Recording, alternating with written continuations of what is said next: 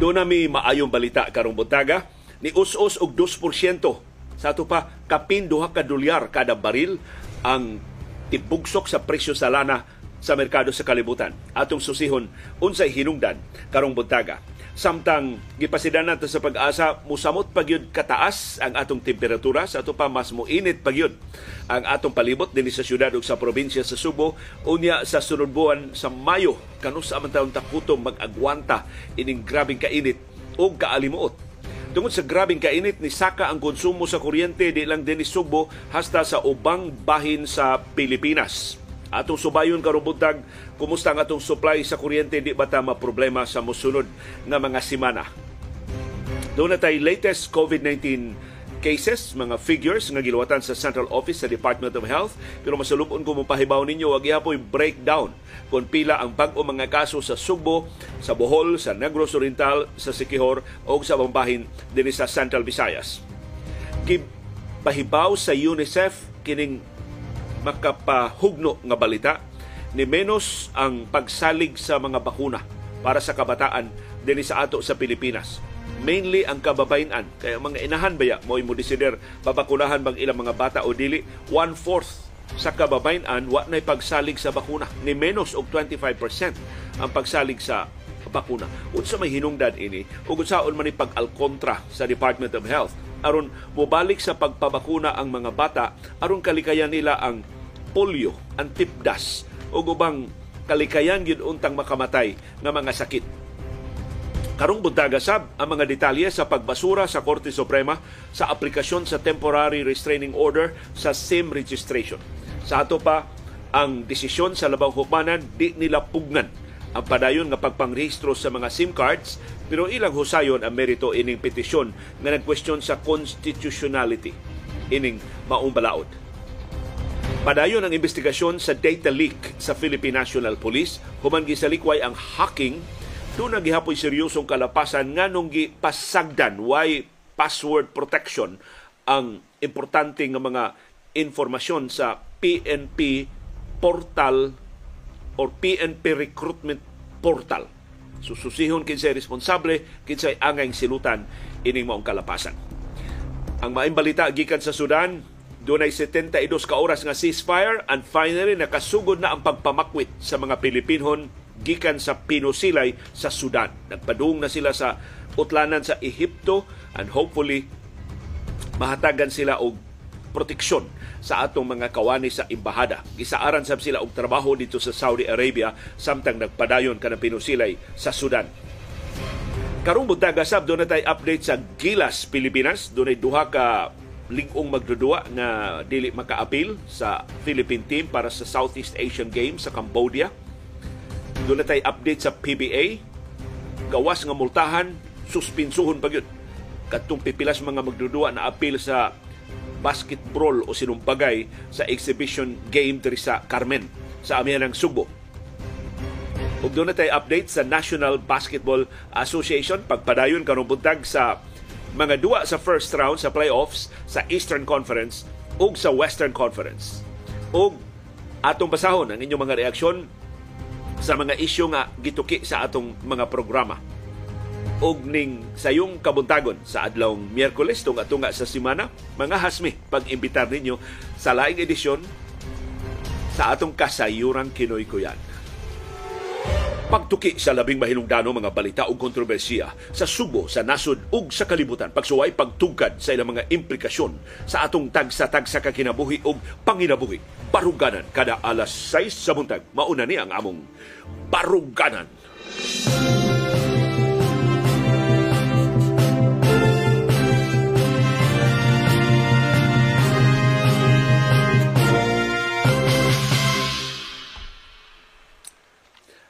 Malipayong buntag Subo, Kabisaya ug Mindanao ug tanang kanasuran sa kalibutan nakatsamba sa pag tune in sa atong broadcast karong buntaga. Ang atong kahimtang sa panahon sa syudad ug sa probinsya sa Subo padayntang init ug alimuot padayntang gidominahan sa easterlies ang init nga hangin gikan sa Pasifiko doon na hinuon gihapon tay patak-patak kapag uwan, pagpanugdog o pagpangilat tungod sa localized thunderstorms.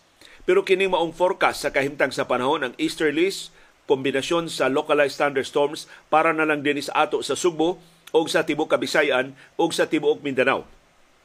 Kaya ang Metro Manila ni kalma ang easterlies. So dili kayo makabatyag mo dili kay dili na kayo init ang hangin kung ikumpara sa nangaging nga mga adlaw ni kalma ang easterlies localized thunderstorms ang nagdominar sa kahimtang sa panahon dito sa Metro Manila.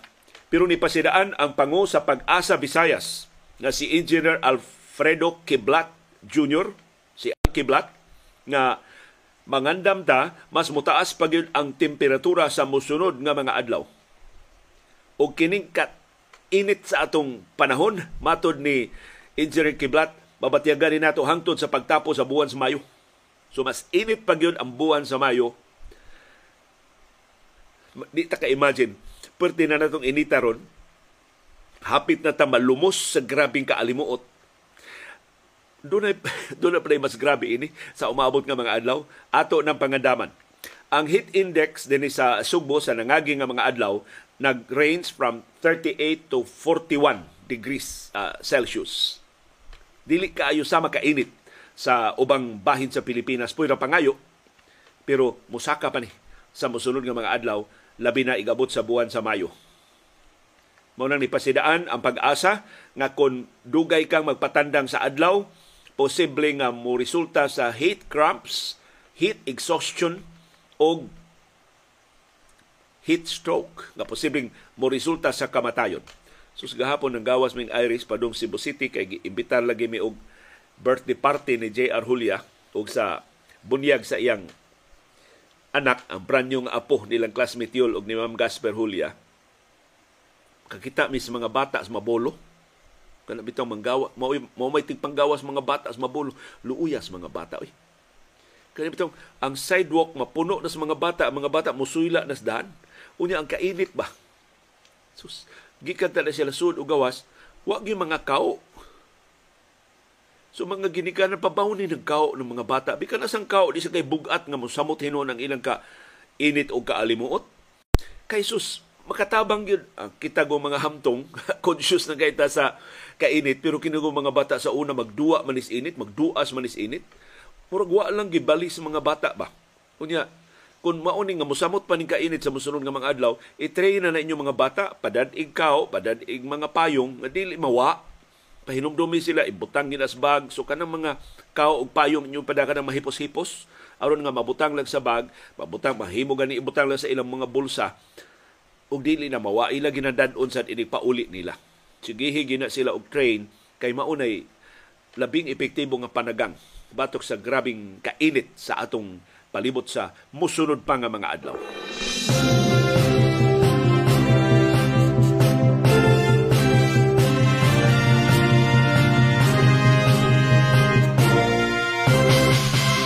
Resulta na ni sa grabing kainit, nisulbong ang atong konsumo sa lana. Sus mas dako tag bayranan sa kuryente tungod sa grabing kainit. Sige man tag paandar og electric fan.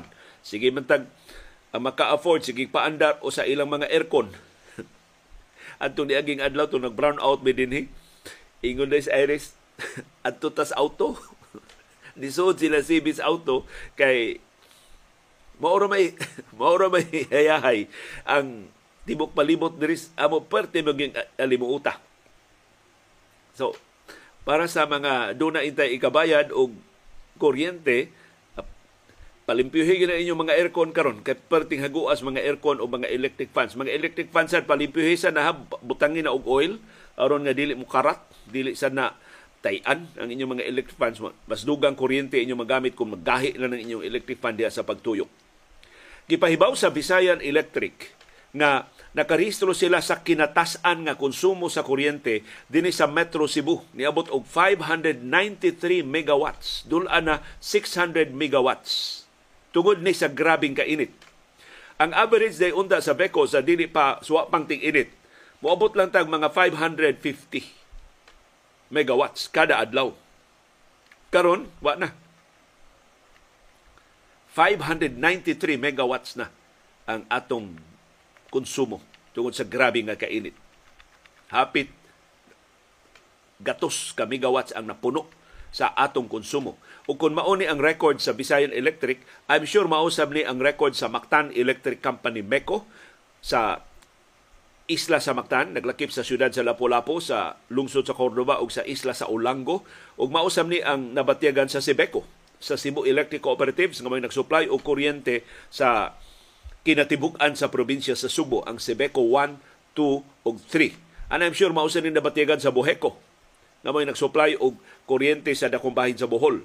Mausan ni nabatyagan sa Leyeco ang kooperatiba nga nag-supply og kuryente sa dakong bahin sa Leyte Mausab ni nabatyagan sa Noreco ang kooperatiba nga nag-supply og kuryente sa Negros Oriental. And I think tibuok Pilipinas mao ni ang nabatigan ni saka ang konsumo sa lana tungod sa grabing kainit. So kumusta man ang supply sa kuryente? Ang Metro Cebu, ang mga konsumidor sa Visayan Electric, ang Visayan Electric by the way mo ikaduhang kinadak-an nga power distributor sa tibok Pilipinas, second only to Meralco. Meralco ra mo nakalabaw sa gidaghanon sa mga customer sa Visayan Electric.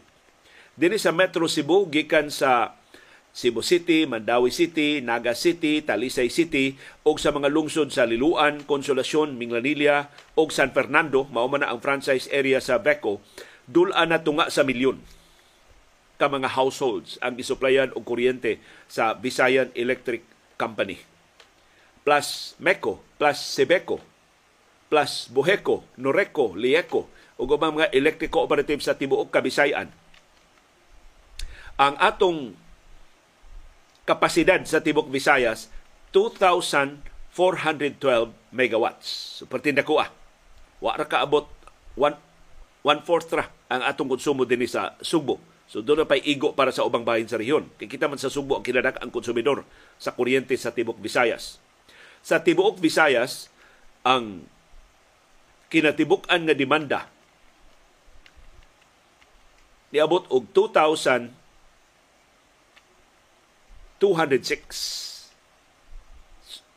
So 2,400 ang atong kapasidad, 2,200 ang atong maximum. Kana yung kinatasan yun natong konsumo.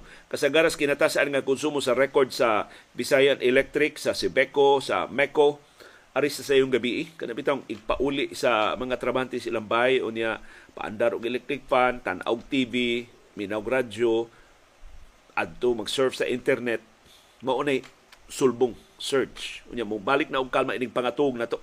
Kay mamahong naman ta sa suga, wa na may magtanaw TV. Mag-andar ang ato na lang refrigerator, ang ato na lang sugas gawas. So ang surge ari sa, sa yung gabi kanang prime time sa TV maunay surge sa sa konsumo sa kuryente. So doon na tay extra nga 206 megawatts. Safe ang atong supply sa kuryente dinhi sa Kabisayan, hinaot way mga planta nga madaot, way kakulian nga mutumaw sa mosunod nga mga adlaw.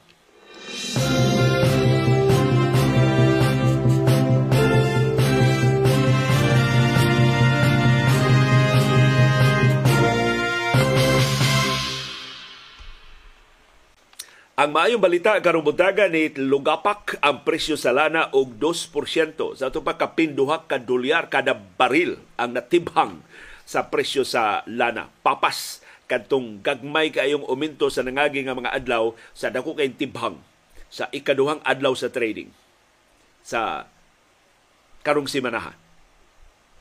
Ang rason nga ni tibugsok ang presyo sa lana mao ang kaluya sa kalibutanong ekonomiya napapas katong kadasig sa pagbiyahe sa holiday sa China. Luya gyud ang kalibutanong ekonomiya. Ikaduhang rason ngano nga ni barato ang presyo ni, ni ubos ang presyo sa lana sa merkado sa kalibutan mao ang paglig-on sa dolyar. Ni, ni strengthen ni up ni raise back ang US dollar ni depreciate man ni ang dolyar sa nangagi nga mga adlaw. Karon ni lig-on pag-ayo ang dolyar. Ang bad news, dollar based ang presyo sa lana So kung musaka ang value sa dolyar, mumahal ang lana. Kung imo paliton sa currencies sa ubang kanasuran sa kalibutan. Mao ang tendency dili una mamalit og lana samtang lig-on pa kaayo ang dolyar. Mao na nakapa-us-us sa konsumo sa lana. Kung mao na nakapatidlom sa presyo sa lana.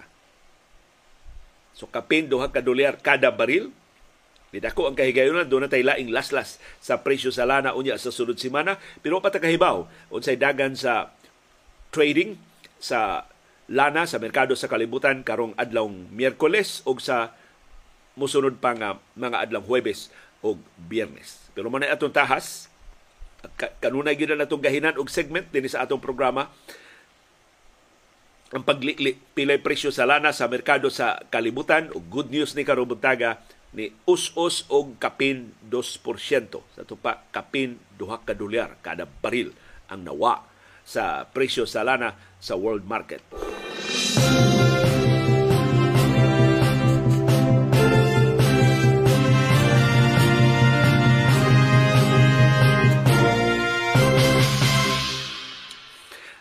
Og niya ang latest figures sa bag-o mga kaso sa COVID-19 nga gi-report sa Central Office sa Department of Health. Di menos ang atong bag-o mga kaso kay weekend figures ang gi-report sa DOH gahapon ni abot og 315 315 ang bag-o mga kaso sa COVID-19 sa tibuok Pilipinas. Nihiyo sab ang atong active cases ngadto na lang sa 4,255. Good news ni kay tagkapin ba ta 10,000 ang atong active cases. So I, I think na nalimpyuhan sa Department of Health ang ilang data kay nikalit naman hiyos niabot na lang og 4255 ang ato mga pasyente nga naa sa ato mga ospital ug isolation facilities sa tibuok Pilipinas. Ang dili maayong balita mo pagsaka sa nationwide positivity rate. Niabot na tag 11.7%. Nag 10% tas nangagi nga mga adlaw karon ni burot pagyud ngadto sa 11.7% na ang atong nationwide positivity rate. Ang pasabot ini mas paspas o mas lapad na ang tinakdanay sa COVID-19 sa tibuok Pilipinas. Apil na din sa ato sa Subo. Ang top notcher sa bag-o mga kaso gahapon mao ang Metro Manila dunay 138 ka bag-o nga mga kaso. Ang first runner-up mao ang Calabarzon dunay 50 ka bag-o nga mga kaso. So nikalma na ang mga kaso sa Davao City o sa Davao del Sur, wa na sab ta matapnat sab din sa Subo, ni kalma na sab ang atong bag-o nga mga kaso. Ang projection sa Octa Research Group karong adlaw mubalik og sulbong ang bag-o mga kaso sa COVID-19 between 700 and 800. Ayay. Kadaghan ini. Ang gi-project nga bag-o mga kaso karong adlaw Marso 20 koreksyon, Abril 26, 2023. Kumusta man diri ato sa Sugbo ug Central Visayas? Dili daghan atong bag-o mga kaso, doon na 14 ka bag-ong kaso sa COVID-19 kagahapong adlaw. Pero masulubon ko mo pahibaw ninyo, why breakdown? Sa ikaduhang sunod-sunod nga adlaw, nawa man guning duha ka adlaw ang tracker sa DOH, pagbalik wa nay breakdown. Pilay kaso sa Sugbo, sa Bohol, Negros Oriental ug Sikihor. Igo lang tang gipahibaw nga 14 ang tanan nga bag-o mga kaso sa Tibok Central Visayas. DOH palihog, ibalik to ang breakdown aron nga magiyahan ang katawhan. Kumusta naman ang mga kaso sa COVID-19 silang tagsa-tagsak ka mga lugar. Nevertheless, di lang gihapon ta mo kumpiyansa, di ta mo tangtang sa tong face mask sa crowded areas, di ta mo appeal sa wakinahanglan ng mga tapok-tapok, ug mutabang lang gihapon ta og badlong sa mga kiat-kiat.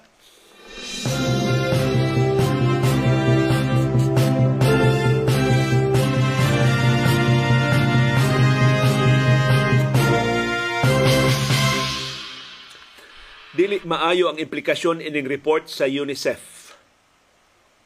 Ang public perception sa kaimportante sa mga bakuna para sa mga bata dinhi sa Pilipinas ni tidlom og 25%. Takuha ini. So one-fourth sa mga nisalig untas bakuna sa una, wa na mosalig karon. Mauna ang resulta sa pagtuon sa United Nations International Children's Emergency Fund o UNICEF ni pasidaan ang UNICEF nga sa tibuok kalibutan 67 million ka mga bata ang way bakuna sa mga tuig 2019, 2018, 20 Koreksyon, 2019, 2020 ug 2021. Tulo ka tuig atol gyud pagsulbong sa pandemya nga wa na magpabakuna ang mga bata even before the pandemic kay 2019 man nasugod og tibugsok So dili lang ang pandemya, dunay laing rason ngano nga nitibugsok ang pagsalig sa katawhan labi na sa kababayan. Kaya mga babae man, ang mga inahan man maoy mudagos mga bata sa pagpabakuna. ang mga bata wa pa manay kabuot. Ang ilang inahan mga disider, dili sila pabakunahan. 2019, 2020, 2021. 48 milyones ini mga bataa wa kadawat og bisan usa na lang ka bakuna. Gitawag sila karon og zero dose. Kaluoy ini mga bata. Tanang mga sakit nga mahimong makamatay nila, wa na sila proteksyon. Kay wa man sila bakuna. So ang vaccine confidence dinis ato sa Pilipinas ni us-us og 25% mas grabe pa gyud ang pagtidlom sa vaccine confidence sa ubang kanasuran. One-third or 33% kapin ang wa na'y pagsalig sa bakuna sa South Korea, sa Papua New Guinea, sa Ghana, Senegal, ug Japan. Naunsa man mga nasura. Nganong one-third silang populasyon. Dili sa ato one-fourth, di na musalig o bakuna. Nagsugod no ni og tibugsok ang atong way pagsalig bakuna diri sa Pilipinas sa pagsugod sab sa pandemya sa COVID-19. Dili sa Pilipinas matud sa UNICEF dunay usa ka milyon ka mga bata nga zero dose. Kadaghan ini. Usa ka milyon sa atong mga bata way bisan gamay proteksyon batok sa polio, tipdas, diphtheria, ug uban pa nga maka matay nga mga sakit nga mahimo ra gyud nga ma-prevent, mahimo ra gyud nga masagang kining gidaghanon sa atong mga bata nga usa ka milyon nga way bisan usa ka tuo sa bakuna ikaduha ni nga labing taas sa tibok East Asia ug sa Pacific region ug sa tibok kalibutan kitay ikalima nga kinadaghanan o mga bata nga way bakuna Matod sa UNICEF in the Philippines, vaccine hesitancy can be attributed to cultural factors and concerns on vaccine safety. So ang ato kunong kultura, kining ubang mga relihiyon nga di gyud mapabakuna ug pagduda sa vaccine safety. Ako duda no kining usag is naka-contribute nga nung ni gamay ang mga nisalig o bakuna din sa Pilipinas kadtog yung dingbaksya. Katubit ang kontrobersiya sa dingbaksya nga daghan kuno nga matay nga mga bata, di ra bagyo tinuod. Napamatud-an karon sa mga pathologists sa Department of Health, bakakto ang pangangkon sa Public Attorney's Office. Nga dingbaksya mo namatyan atong mga bata karon pag igsyum sa mga patayng lawas nakitaan ang mga bata namatay sa laing rason. Of course nabakunahan sila ding baksya pero nangamatay sila months after, years after sa vaccination sa dingbaksya. Lain ang rason na ilang namatyan. Dili dingbaksya. Pero ang PAO nakabuylo na sa ilang propaganda blitz para matatos kandidatura pagka-senador aning pangusa PAO nga si Attorney Persida Acosta. May na lang, wa gisalikway siya sa mga botante so wa na lang siya modayon pagdagan sa pagka-senador. Pero at the expense of the vaccination program in the country. Dakan kay nailad ng mga ginikanan, labi na ang mga inahan, di na magpabakuna sa ilang mga bata. Hinaot ang PAW, kung duri, I'm sure doon mga tarong diyang nahibilin sa PAW, awhagan ninyo sa Costa bawi atong inyong atraso. Tabang mo ining kampanya pag-promote sa pagpamakuna kay mao ni labing epektibong proteksyon sa itong mga bata gikan sa makamatay pero preventable nga mga sakit. Matod sa UNICEF, ang mga nasod nga padayong nisalig sa bakuna, nadugangan pa gani ang mga nisalig o bakuna, naglakip sa musunod, China, India, ug Mexico. Mao ni mga nasura, dagko, dagkong populasyon. Ang China ug ang India, number one ug number two sa global population sa musulod nga mga buwan magbaylo ni sila. Ang India na maoy mamahimong most populous country in the world. Ikaduha na lang ang China. Ang Mexico pertindaghana sang mga mulupyo nagpabilin ang ilang pagsalig sa bakuna. Ngano man nganong dinhi sa ato na igo man ta ining disinformation batok sa mga bakuna. Sa survey sa UNICEF ang mga babay nga nagpangidarog 35 paubos maoy nakaingon nga wa na pabakunahi ang ilang mga bata. Kay mao man mga idaras kababayan nga maoy pagpanganak, maoy pag matuto sa ilang mga bata. Seryoso kini mao pagtuon sa UNICEF. So palihog ang mga nakasabot unsay kapuslanan sa bakuna tabang mong edukar sa inyong mga paryente, sa inyong mga silingan, sa inyong mga kaila na nalingla in town na duhig ining misinformation kini mga fake news nga makamatay, makahimong zombie ang mga bakuna.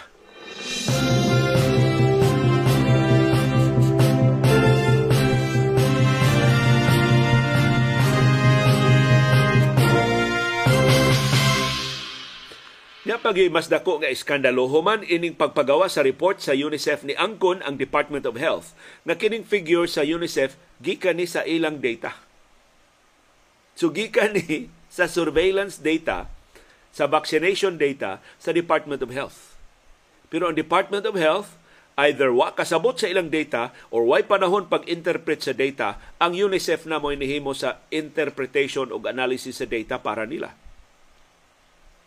Daghan lagi kay nagkasayuran unta ang DOH kun doon na bala sila panahon sa pagpasabot nato unsay mga implikasyon anang ilang kasayuran sa COVID-19 ang Okta na mo mo pasabot nato. Pribadong grupo ning Okta ha? Sa data sa vaccination ang UNICEF na. O do global kining study sa UNICEF na apilang ang Pilipinas. Pero nagpasalamat ang DOH gitabangan sila sa UNICEF o sa World Health Organization sa pagsabot sa ilang kaugalingon nga data. Matod sa DOH, the World Health Organization we were helped by the World Health Organization and UNICEF, and they were able to share with us these reports from different records that we have. Sus, kauwaw aning ang kunas DOH. Gikan sa ilang record, lain ang ni-interpret, laing ni pasabot nila unsay implikasyon sa ilang mga numero. It's really concerning for polio, for polio. So gilipat sa DOH ang ilang accountability sa pakyas pag-interpret sa ilang data pero concern legitimate legitimate sa ning ilang concern sa polio. Kay doon na tay outbreak sa polio atong 2018 kay bantay mo dihay mga bata na igo itaw sa polio. Pero malampuson tong nabadlong sa Department of Health tungod sa hiningusgang pagpabakuna batok sa polio. Karon ni daghan sa mga bata nga wa magpabakuna nahadlok ang DOH doon na na say si Bakulay Oroto musulbong nga bag-o mga kaso sa polio. Kay determinado ang Pilipinas ma-attain na to pagbalik ang polio-free country status. So gisugdan na karon sa DOH ang wastewater surveillance sa mga high-risk areas. Apil aning high-risk areas kita din sa Subo o sa Kabisayan. Pag-monitor sa mga bata na posibleng dako ang risgo sa polio. Laing di mayon timaan ining kakuwang natong mga bakuna, naka-record ang Department of Health og 225 cases sa mga tipdas ning unang mga buwan sa 2023 as of March. So first three months of this year, niabot ng 225 ka mga kaso sa tipdas. Matod sa DOH, dili pa ni daghan, dili pa wa pay sukaranan ang pagdeklarar og outbreak sa tipdas sa Pilipinas karon. Pero Matod sa DOH, kung dili madugangan ang magpabakuna nga mga bata, mahimong musulbong nasab ang mga kaso sa tipdas dinhi sa ato sa Pilipinas. Mo nang gitakda sa DOH ang nationwide supplemental immunization activity karong sunod buwan sa Mayo. Bakunahan ang mga bata batok polio, batok tipdas, batok sa uban pa nga mga sakit. Ang vaccination drive gitawag Chikiting Ligtas Ang tuyo ini pag-prevent sa outbreak sa vaccine preventable diseases. Sama sa tipdas, rubella o polio. So mga ginikanan, paminawa ang tinuod nga makamao sa panglawas sa ato mga bata, ang mga doktor. Kung sila niingon, ang bakuna mo kinakusgan nga panagang sa mga bata gikan ining makamatay pero sayon na unta kayong sagmon nga mga sakit og libre ang mga bakuna diha sa atong mga rural health centers, sa atong mga municipal governments, sa atong mga city governments, sa atong mga barangay health centers. Ayaw mo patuo nilang attorney Persida Acosta ug sa mga way kasayuran sa ilang mga gipanulti nga ang mga bakuna makadaot ug makamatay.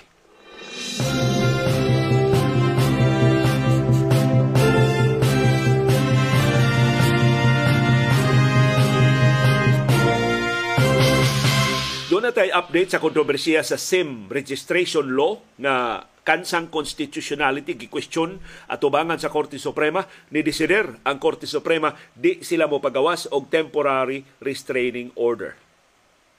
Kining TRO usually pangayoon ni sa mga partido nga para madaot ang ilang interes kung ipadayon sa pagpatuman ang usa ka programa o ang usa ka balaod. Ning higayuna ang Same Registration Act mo ilang gi-question No, matod nila supak ni sa konstitusyon. In the meantime, nangayo sila og temporary restraining order. Ang TRO usually mulas na og 20 days. Aron ma mapugnan unang balaod samtang husayon pa doon na bay sukaranan ang pagkwestiyon sa legalidad sa maong balaod. Kanang maong temporary restraining order mahimo ng lugwayan sa Korte Suprema himuon himuon nag yung permanent injunction samtang pending ang kaso diya sa korte. Or libkason ang TRO ipadayon ang husay sa mga merito sa kaso. Nining higayuna, matod sa Korte Suprema, ilang husayon ang constitutionality sa SIM Registration Act, why temporary restraining order. Pasabot, ipadayon ang rehistrasyon sa mga SIM card samtang gihusay sa Korte Suprema, constitutional or unconstitutional ba kini balaura. Ang gibuhat sa Anbank sa Korte Suprema sa ilang tigom gahapon mao ang pag auhag sa National Telecommunications Commission o ubang mga sinumbong ining maong kaso apil ang mga telco pagtubag sa petisyon within 10 days. Napo kaadlaw ang lugway gihatag ngadto sa mga respondents ini maong kaso pagkomentaryo sa petisyon. Kung mahinumduman sa niaging simana, grupo sa mga petitioners ni auhag sa Korte Suprema pagdeklarar nga unconstitutional ang balaod nga naghimong mandatory sa rehistrasyon sa mga SIM cards. So, extended ang SIM registration karon untang adlaw ang katapusang last day di naron dili siraduan pero i-extend og laing 90 days. Ang atong susihon karong adlaw ug sa mosunod nga mga adlaw unsa may mga detalye ining mga restrictions. Kay dunay restrictions na ipahamtang sa mga wa pa makaparehistro sa ilang mga SIM cards. Ang tuyo ining mga restrictions nga ipahamtang aron pagpahinomdom sa mga wa magparehistro sa panginahanglan sa pagparehistro. Di na sila mo kumpiyansa o di na sila maglangay-langay. Kung di sila maka-Facebook, di na silang ka-YouTube, di na silang ka-TikTok, tingali mag-apura na sila sa pagparehistro. Pero unsaon man sa pagpatuman. Doon na ba'y capability ang mga telcos pag-restrict sa ilang services ngadto sa wa pa marehistro nga mga numero? O ila pa ning hikayon? Do ila pa ning tun-an pa nila mga teknolohiya? Unsaon nila pag-segregate ang registered o unregistered nga mga SIM cards aron nga managlahi ang mga serbisyo nga ihatag. Kining pahibaw nga restricted ang paggamit sa SOCMED sites o mga social media sites si Justice Secretary Boying Rimulya mo ni pahibaw ini pero ang detalye ang technicalities ini ipahibaw sa musunod nga mga adlaw kana kung feasible ni nga pinaagi sa mga telcos sa National Telecommunications Commission o sa Department of Information and Communications Technology. In the meantime, parehistro mo. Kung doon na mo di government ID, doon na mo internet access, by all means, parehistro na mo. Kay mas hasol kung inyo na sang ipa-reactivate ang inyong mga SIM cards kung ma-deactivate SIM bako mas hasol kung limitado na ang inyong access sa mga online platforms, labi na kung gamit in town sa inyong panginabuhi. For example, i-restrict ang social media. Daghan na ba kaing online selling nagsalig og Facebook? Nagsalig sa Facebook Messenger? Unsao na lang ang ilang mga panginabuhi. In fact, mas daghan karong mag-chat sa Facebook Messenger kaysa magtinuganay sa telepono. Kaya mo tawag ang telepono, way signal, pero og naay internet, masayo ni mo nga makontak ug daghan ang mga higayon. Na doon ako gustong kontakon di na ako makontak sa ilang mga telephone numbers. Pero ako makontak sa Facebook chat. Ako makontak pinagi sa Viber. Ako makontak pinagi sa ubang mga social media platforms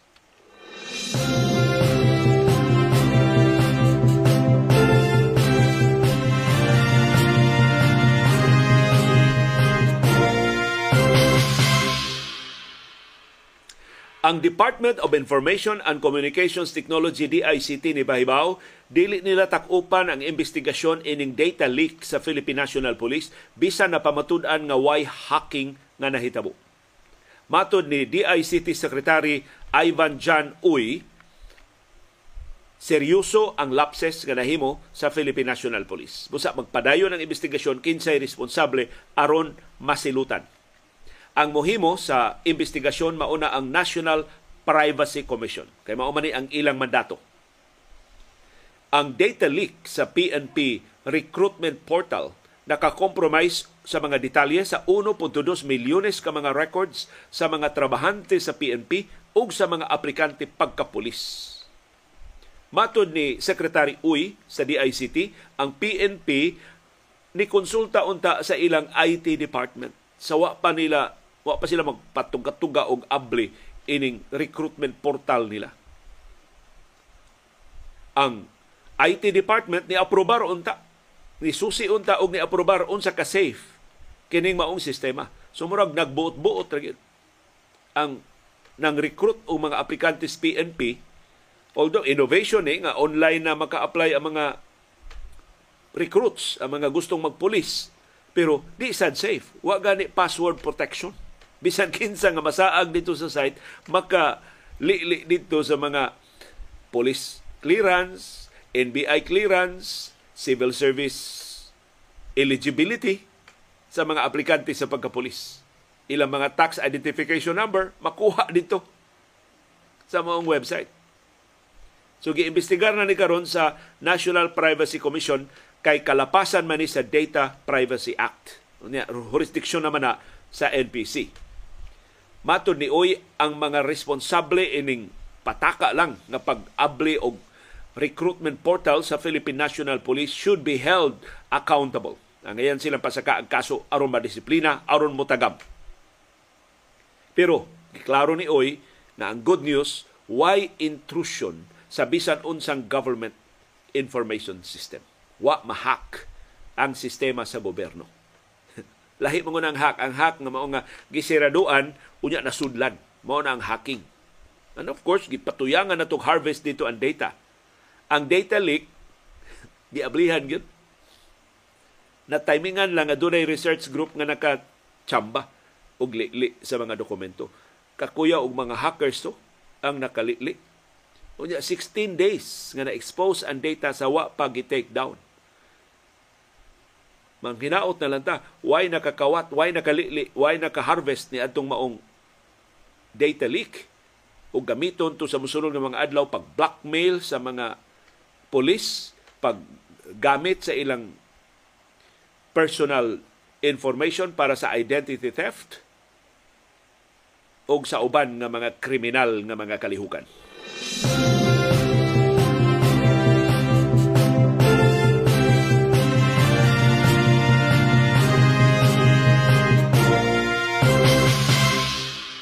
Ang maayong balita mao ang pagsugod nagbakwit sa mga Pilipino gikan sa Sudan. Nakapahimos ang mga Pilipino sa 72 ka oras nga ceasefire nga nauyunan sa duha ka warlords. Nagpataliwa ang Estados Unidos ug ang China kay ang China suod kaayo sa Sudan Armed Forces o SAF. Ang Estados Unidos suod ining paramilitary group nga RSF. So ang duha ka nasod mo nagsigi og kombate Sud sa duha ka adlaw nga negotiations na kumbinser ang duha ka warlords hunong sa among pinusilay pasibaton sa ni ang mga mulupyo sa ubang kanasuran sa kalibutan. But at the same time, nagsige sila hikay og permanent ceasefire. Na sabot-sabutan na lang ni nato unsa may imong gahom nga gusto sa Special Action uh, Sudan Armed Forces, SAF. Unsa man sa imong gahom gusto nimo i-share sa RSF. Sabot-sabutan na lang lamisa dili na lang mo magpinusilay hopefully makumbinser sa Estados Unidos ug sa China ang mga warlord sa Sudan nga di na intaw na iangin ang katawhan sa ilang panagsungi. Matod sa Pilipinas, doon na 50 ka mga Pilipinon nga nakarga nila og bus o gitransport padung sa utlanan sa Egypt. Kaya nag-share man na og boundary ang Egypt ug ang Sudan, nga adto na sa Egypt side, musugat ang mga trabahante sa Philippine Embassy aron nga pasakyog aeroplano hikayon ang mga travel documents sa mga Pilipinon. Pero doon na pa'y kapin 600 ka mga Pilipino na nahibilin. In fact, kapin 700 pa na ang nahibilin ka mga Pilipino ang naa sa Sudan. Mayoriya nila why travel documents. So di intaw na makasayon-sayon og biyahe. Pero ang instruction sa Department of Foreign Affairs, bahala why travel documents basta Pilipino mangayo sa tabang palingkawason, pagawason gikan diya sa Sudan aron dili maangin sa pinusilay. Ang laing good news mao pahibaw sa Department of Migrant Workers. Although ato ni klaro na plano pa ni. Unya na nagyunta mo tinuod og pagakpak kung matinuod na ni planuha. Kining na mapabakwit nga mga mulupyo sa Sudan. Wa naman sila panginabuhi sa Sudan tungod sa pinusilay. Mupauli sab sila sa Pilipinas, posibleng wa sab sila panginabuhi. Paningkamutan sa Department of Migrant Workers, kung di sila ganahan mo pauli sa Pilipinas, pangitaan silang trabaho sa Saudi Arabia. So nang hangyo na ang DMW sa Saudi government nga kinahanglan man mo og dugang mga trabahante highly skilled ba yan mga trabahante nato dito sa Sudan, mga teachers, mga engineers, mga professionals. Dagko kay sweldo dito sa Sudan. Mo nang bisan sa hulgas gubat. Daghang derisgo nga mga dulan bes libo ka mga Pilipino nang tuwa sa Sudan.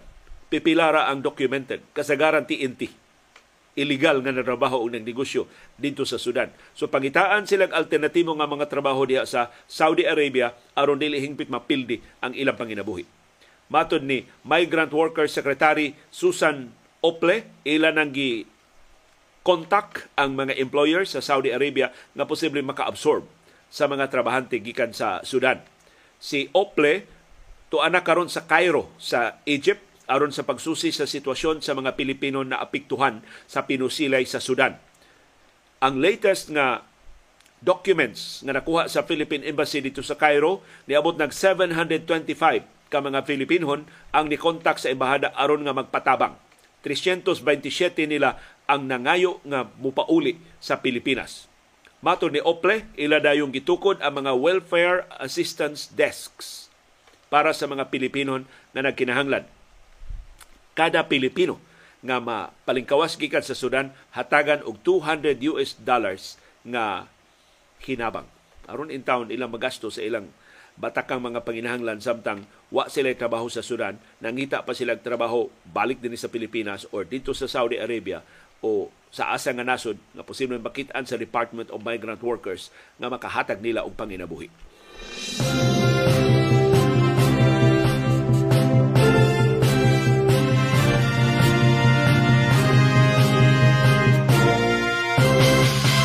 Kumusta ang pangandam sa Gilas Pilipinas para sa Southeast Asian Games sa Cambodia? Dunay duha kasi naligang magdudua sa Gilas Pilipinas ang ni-excuse di sila maka-appeal sa atong kampanya sa Southeast Asian Games tungod sa personal nga mga rason.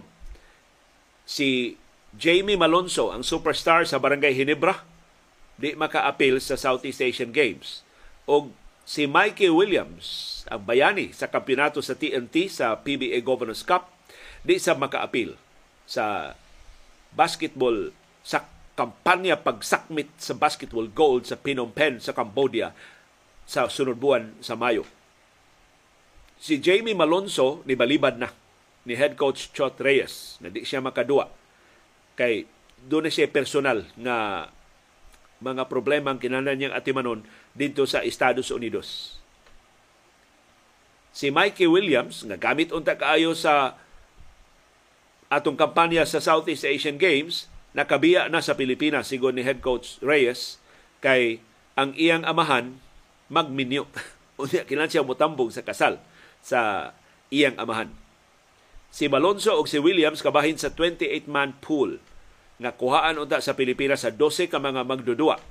Aron pag siguro na dunay gold medal mahibalik ang gold medal sa Southeast Asian basketball sa Pilipinas. Kaya nauwawan ta, na, na, na, sa atong gold medal sa Southeast Asian sa niaging Southeast Asian Games sa Vietnam.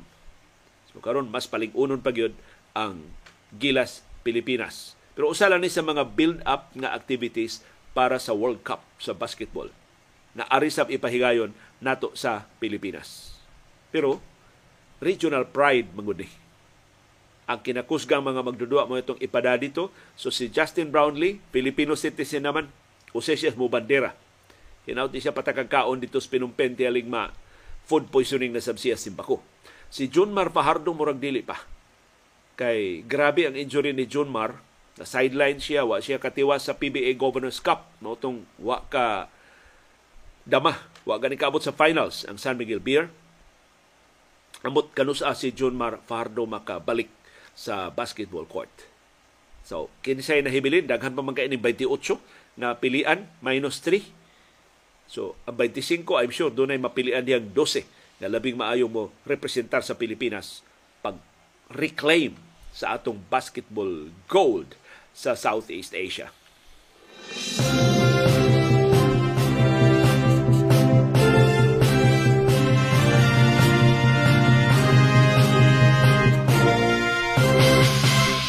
Og akong i-contrast palihog ang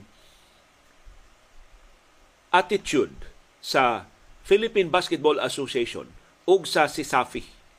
Ining ilang mga basketballistang apil og sumbagay.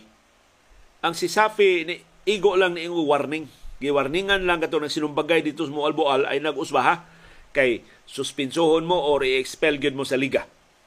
Pero ang PBA, why warning? Gimultahan o posibleng suspensohon ang mga basketball players na naapil sa sinumbagay sa Carmen sa Amihanang Subo. Ang lain pag yung atraso nganong mas dako ang silot sa PBA kay ang mga magdudua wa mananghid sa ilang mga mother teams. Ni duwa silang exhibition games, wa gani mananghid sila mga employers. Di mangudagko kay sweldo ang PBA. Mo na yung mga magdudua, lahi bas NBA nga dagko kay sweldo, inig off-season, pahuway yun ang mga magdudua. Pero dinis ato, ikahuman sa liga, sa humas PBA, mangita o mga exhibition matches kay makakwartam sa sila. Yan daghan may mananaw ko na PBA player nga mo appeal sa mga liga. Sigon sa Deputy Commissioner sa PBA nga si Eric Castro, doon na sila yung memorandum nga giluwatan atong 2020 nga nagtakda og 50 mil pesos nga multa sa mga players nga modua og exhibition games nga way permiso gikan sa ilang mother organizations. So ang duha ka mga magdudua nga multahan og 50 mil pesos kay wa mananghid sa ilang pagduwa din ni Subo mao silang JR Kinyahan. No upat ni ka mga magdudua JR Kinyahan, Bio Belga, Robert Bolik og Gio Halalon. Wa sila pagtugot gikan sa ilang mga mother teams gawa sa multa gipahibaw sa PBA nga suspinsuhon sab ang mga magdudua. Nauwaw pag-ayo ang PBA at tung nag-viral nga video sa sinumbagay sa exhibition game sa Carmen sa amihanang Subo. Nagikasinumbagay ni Kinyahan ang magdudua sa Serious Star Philippines. Nya nakitaan sa video si Belga na nilabay sa bola sa player nga gika, gisukmag ni Kinyahan. Pero sa Kinyahan kuno ni sukmag lang wa kaigo. Kay kuyawa no ma, ma document pagit sa video nga butalo sa kamanukmag. Di sa kagkaigo sa imong sukmag unsa ang paghapagpasud ang bola. Ang management sa Rain or Shine ni pahamtang sab og dugang 15 day suspension ni Belga. Kay kinis Belga human imbestigaha sa Rain or Shine na diskubrihan ni duwa sa FDI og laing exhibition match sa Davao ug sa Laguna wa sa mananghid sa iyang mother organization. So ato sa PBA maayon man ning inyong pagdisiplina pero usas mga rason nga nung uh, mo racket pa ning inyong mga magduduwa gagmay kay mong sweldo. Maluoy sa tao sa mga magduduwa, maubiyan na ibuhi nila silang pamilya. Kunya atol di ay sa break, why sweldo ang mga magdudua? So nila pagpakao ng ilang mga anak, ng ilang mga bata. Gawas ini mga superstars. Permanente na, wala sila problema sila sweldo. Kini ito mga role players. Maoy managino og duwa ining mga liga-ligas, mga lungsod o mga syudad o mga probinsya. Wa pa teli sila mo apil o mga barangay. Kaya wa pa may nakita ang PBA player diya mo bual-bual na ni-appeal ini mao mga liga aron in town extra income sa ilang pamilya. Pero ni amay lagda, ilamang gi supak, gisilutan sila sa paglapas sa lagda. O kini warning sa sisapi, di gani ninyo istriktuhon inyong mga magdudua, mas grabe pang karambula ang simbakol layo rato mahitabo sa musunod nga mga higayon.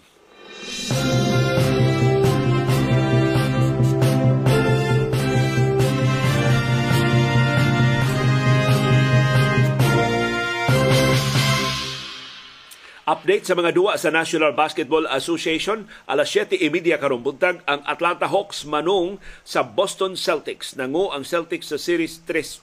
Sa ito pa, usa na lang kadaog ang kuwang sa Celtics o posibleng ila ng dag-on kini maong series sa ilang home court alas 7, sugod alas 7.30 karong buntag. Kung mudaog ang Celtics, muabante na siya sa semifinals sa Eastern Conference kung modaog ang Atlanta Hawks, ma-extend ang series, mo balik sa laing duwa ngadto sa ilang korte sa Atlanta sa Georgia para sa Game 6. Alas 9 karumbutag ang Minnesota Timberwolves manung sa Denver Nuggets. Nag-una sab ang Nuggets sa series 3-1. Usa na lang sab kadaog sa Nuggets, moabante na siya sa semifinals sa Western Conference. Ang Nuggets mo number 1 nga team sa Western Conference, ang Timberwolves mo number 8. So kung modaog silang Nikola Jokic sa ilang duwa sa ilang home court, abante na sila sa semifinals. Pero ma-extend ang series kung modaog ang Minnesota Timberwolves mo balik ngadto sa Minnesota para sa Game 6. Alas 10 karumbuntag ang Los Angeles Clippers minus Kawhi Leonard o Paul George manung sa Phoenix Suns. Ang Suns nang una sa series 3-1. So kung madaog, makadaog silang Kevin Durant, si Chris Paul o si Devin Booker ining Game 5, wa na. Abanti na sa semifinals ang Phoenix Suns. Kung makadaog ang Clippers, bisag wa si Kawhi o si Paul George, tungod sa paningkamot ni Russell Westbrook, ma-extend ang series, mobalik ngadto sa Los Angeles para sa Game 6. Pila ka oras sa dili pa magsugod ang duwa sa Clippers ug sa Suns, nga posible mo nagkatapos ang duwa sa Clippers sa postseason, si Paul George nakigsulti sa mga reporter sa labing unang higayon. Sukad siyang injury sa niagi pang buwan. Ug mato ni Paul George, super frustrating ang nahitabo na naigo na sabog injuries ang Clippers sa postseason. Mato ni George silang kaway gusto yung mudua pero unsaon taman seryoso man gyud ang ilang mga injuries. So dili nila ma posible nga di na makabot ang ilang gidamgong nga kampyonato karong tuiga. Kay na pay chance ha, ang Clippers. Ayaw kumpensa si Russell Westbrook. Ang Clippers mosuway paglikay sa eliminations batok sa Phoenix Suns sa Game 5 karong taod-taod.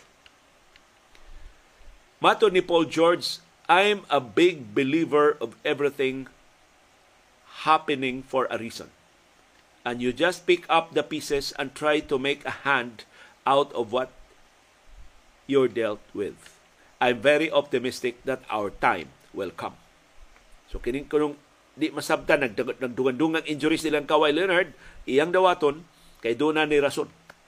Ug siya nagtuo moabot rang ilang higayon ni Kawhi Leonard nga sila say magkaway-kaway diha sa kampeonato sa National Basketball Association ikaupat na ning tuig sa panagparis ni Kawhi Leonard o ni Paul George sa Los Angeles Clippers, wa pa gid sila ikapakita.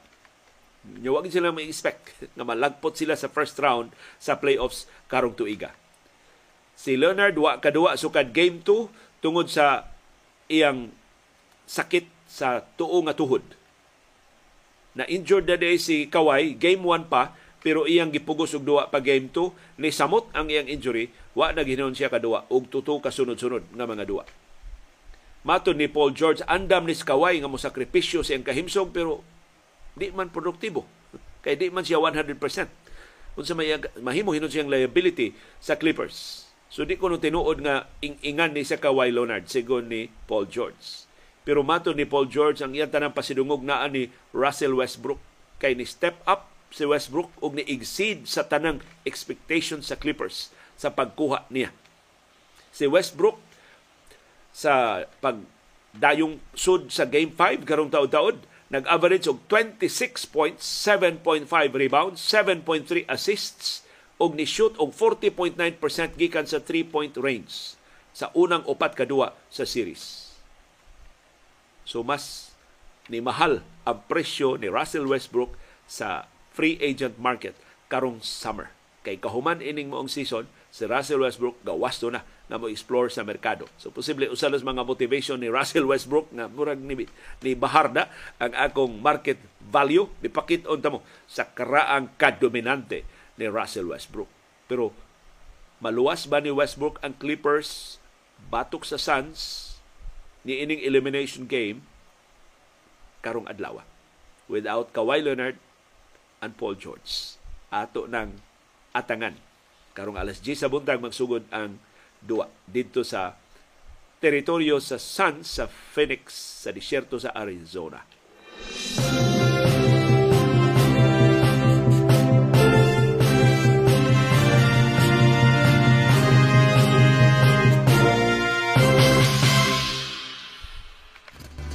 Daghang salamat yung aktibo nga pag-apil sa atong mga programa, sa inyong pag-share, sa inyong pag-like, sa inyong pag-subscribe, sa inyong pag-follow sa atong YouTube channel o sa atong Facebook page nga atong Subo o sa inyong pag-comment. Ako basahon at pipila sa inyong mga komentaryo sa mga isyu nga atong gituki sa atong mga programa aron atong pakisawan sa atong mga sa atong live streaming kay kasagaras mga komentaryo atong nadawat sa mga viewers on demand. Pero sa di doon na birthday greeting karong buntaga. Happy birthday sa akong friend si Hilda Sandoval sa Magsaysay Street sa Pasil. Nakapuyo ko ni Magsaysay. Mahayahay man dito ko na po yan.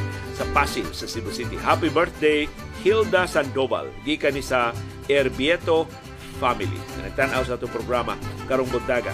Unya ato ni pasalamatan doon na tayo suporta nga nadawat gikan ni Ray Invidiado asa man ka si Ray nag uh, naminaw karon apa pa ka sa tubigon sa Bohol o niya ka sa Sugbo 55 pesos ang iyang gihatag na suporta nato. Salamat Ray Invidiado. Nya si Canadian Bisdak tuas Canada of course. Canadian citizen na ni Canadian Bisdak wa siya magpadual uh, citizen kay mas daghan ko benepisyo kung Canadian citizenship. Ang ilang hugdan nihatag siya nato og 3 Canadian dollars. Salamat kaayo Canadian uh, pista. So kita tipo ko suporta ato na dawat karong buntaga aron makalahutay atong programa. Iabot og 100 i-convert na ni sa YouTube minus na ni sa mga buhis 184 pesos and 10 centavos. Salamat kaayo sa inyong suporta. Og ni ay nindot kaayo makapa puro tis atay nga notisya gikan ni Ma'am Dorothy Maglasang pasayloa mo unahon ako pagbasa I have a balikbayan couple friend from San Francisco, California. They arrived two weeks ago. They told me that they would not miss to listen to your Baruganan and Kilong-Kilong programs. When his wife tries to skip the ad, the husband will remind her, No, don't skip the ad. That is for Leo. Daghang salamat, Mr. o Mrs. Rene o Becky Ralios. Salamat kayo, Ma'am Dorothy. Nagkasalamat Sir Rene o Ma'am Becky, Ma'am Becky sa inyong pag paminaw sa atong baruganan o sa kilo-kilo bisan tuwa mo sa California. Sinem sa seda tuwa sa Singapore o mga iko sa inyong tabang ining iyang pangutana. May I ask basin na kay idea about anang Villalon Mansion sa Capitol site padong opera. Dugay na kay ko interesado mahibaw about anang balaya. Kay everything every time mo uli ko sa Cebu ako jud tuyoon pag-agi diha. Na attract jud ko sa beauty anang old mansion. One of the landmarks of Cebu mangyud siya. Sige ko og research ana pero wa may klaro nga istorya. Puro raman horror. Nagwonder lang ko if naa kay idea about anang Villalon Mansion na NEMS, timing kaayo, ang akong asawa, tagulatos nga ang Iris, nahibaho anang Villalon Mansion. Sa mga bata pa sila, kanang Villalon Mansion usa na sa labing matahog na Pinoyanan. Dinhi sa Subo. Subo lang ingos Iris wa ni siya kahibaw. Ipuyan pa ba na aron sa mga Villalon unsa nahitabuan ng maong mansion pero nagpabilin nga dito. Pabilin na harianon ang Villalon Mansion. So mangutana ta Ma'am Dorothy Maglasang o ubang mga suhito ining mga kinabuhis mga adunahan dinhi sa Subo kumusta naman ang Villalon Mansion. Ako nahibawan sa mga Villalon, daghan kini sila gyuta din Subo, lisod na sila og land development ang mga Villalon. Usa sa ang labing una or major nila nga land development project kanang Monterasas di Cebu. Doon sila partner ana nga developer sa una, nya murag wa sila magkasabot karon ang mga Villalon na kuno. Maoy nag-develop anang Monterasas di Cebu. Daghan kay nagyuta ang mga Villalon diri sa ato sa Subo ay durog gipuy-an pa pero manoy ancestral home sa Villalon family kanang Villalon mansion diha sa barangay Capitol site. Sa dilang Sir Nems, sig ato maning na broadcast, I'm sure dunay masuhito kay nato og muhatag natong ideya anang imong ikang pangulyusuhan nga Villalon Mansion. Si Francisco Pilago Jr. Nisugyot kung gusto ang Department of Health mo paspas ang pagpamakuna sa second booster batok sa COVID-19, dili unta sila magpaabot nga duulon sila sa mga tao nga gusto magpabakuna. Angay siguro makiglambigit sila sa mga kompanya aron makapamakuna sa mga empleyado nga di lang gusto paila sa ilang di lang gusto mo palta sa ilang mga trabaho aron lang magpabakuna. Na nindot ning ideya Department of Health. Si Agnes Modesta sa Baldan, mahitungod ng grabing kainit sa atong panahon, initan man gani ita nga naa sa bahay nga unay electric fan unsa pagkaha sa eskwelahan nga nagponsisok ang mga bata. Sakto ka, Ma'am Agnes. Si Miwix Flores, nangutana, niya unsa may sulti sa Education Secretary. Miwix, wag sulti. Paita ning atong Education Secretary si Sara Duterte Carpio. Sa mga butang wala wa siya labot, pariyaan ng greetings, greetings sa anniversary sa China. Apil siya pero ning kainit sa atong mga classroom, santod karon way ik ang atong education secretary.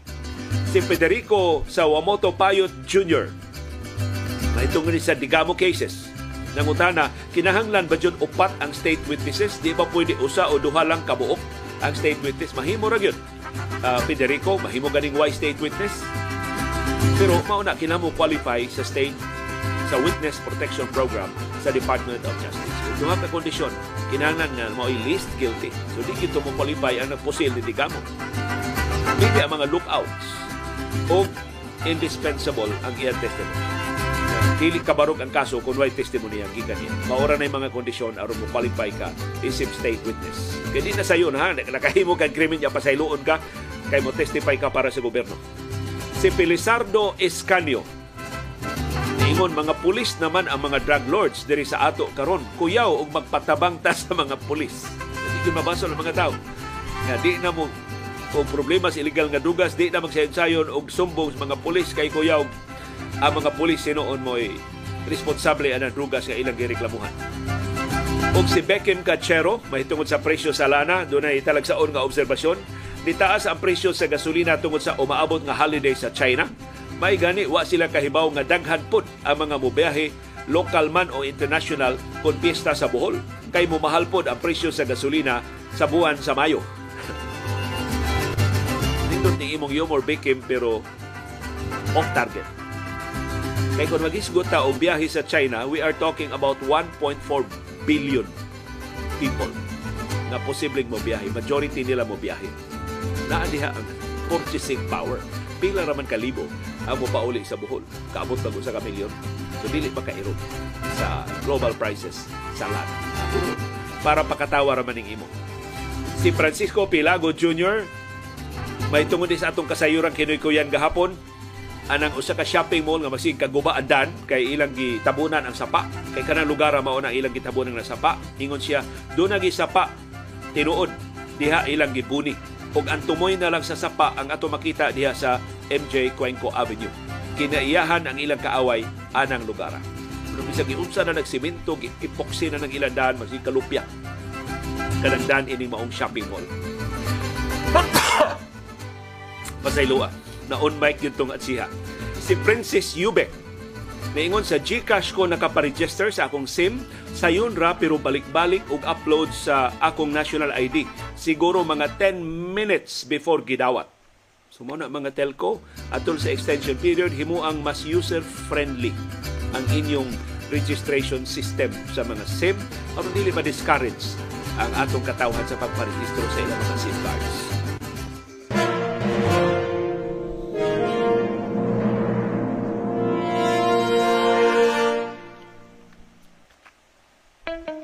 Dunay dagang matang sa kasayuran. Dunay kasayuran pinadailang dali ra kay mahibawan. Dunay kasayuran mapuslan angay patilinghugan. Dunay peke nga kasayuran dili angay tuuhan. Dunay say kasayuran gitaguan, gilumluman angayang kuykuyon sa katawhan.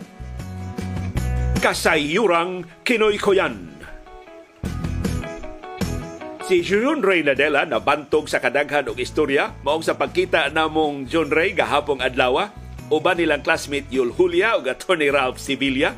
Sa mga sugilanon, si John Renasab ang ni Bangka.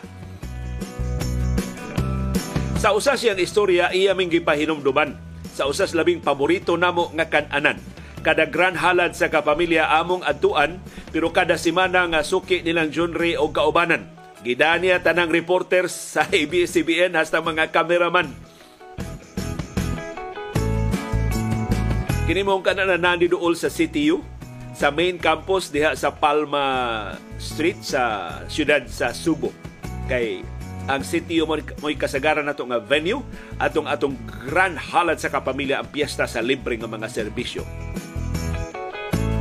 Kinakusgan nga putahe ning kananan mga isda maong healthy among feeling bisag pag-order magpataka kay mga tagduma murag naghaon og balita way lalis ang tanan ng putahe labas og tukma.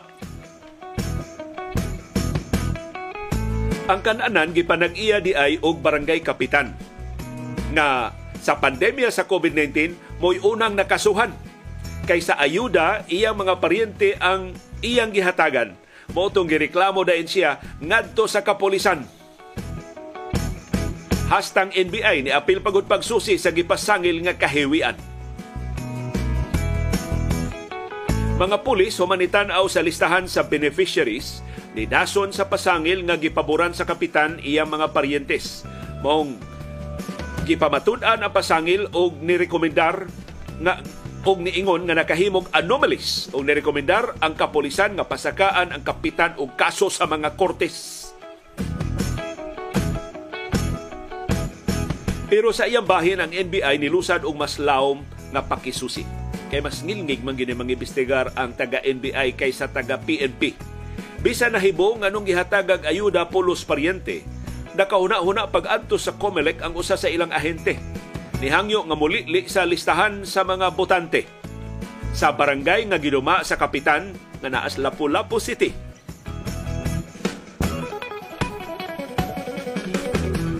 Tuod man sa voters list sa NBI na pamatud-an nga 90% sa mga botante sa barangay nga hingtungdan pariha og apelyido sa gireklamuhan nga kapitan. Maong nideklarar ang NBI nga way nahimo nga kahiwian. Ang kapitan igo lang nagtuman sa iyang katungdanan. O ang kapitan dili angayan nga pasanginlan, labaw ng dili angayan nga kasuhan. Kay unsa man tuod ang mahimo sa barangay kapitan nga siyam sa kada napo kamulupyo sa hatagan og ayuda pareho maniagngan. Bisan magpili-pili pa ang kapitan kinsa iyang hatagan, dako gihapon ang kahigayunan nga lain na sab niyang paryente ang iyang mahatagan. Di tinuod niya atraso nga mga paryente ang labing daghan nga sa populasyon sa barangay sila maoy kinabagan.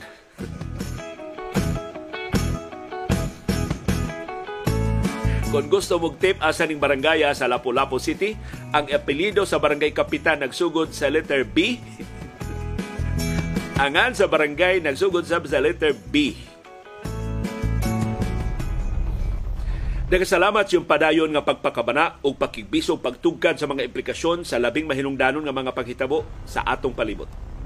Aron kitang tanan, makaangkon sa kahigayunan pag umol sa labing gawas nun, labing makiangayon, ug labing ligon nga baruganan. Mao kadto ang among baruganan. Unsay imong baruganan? Daghang salamat sa imong pakiguban.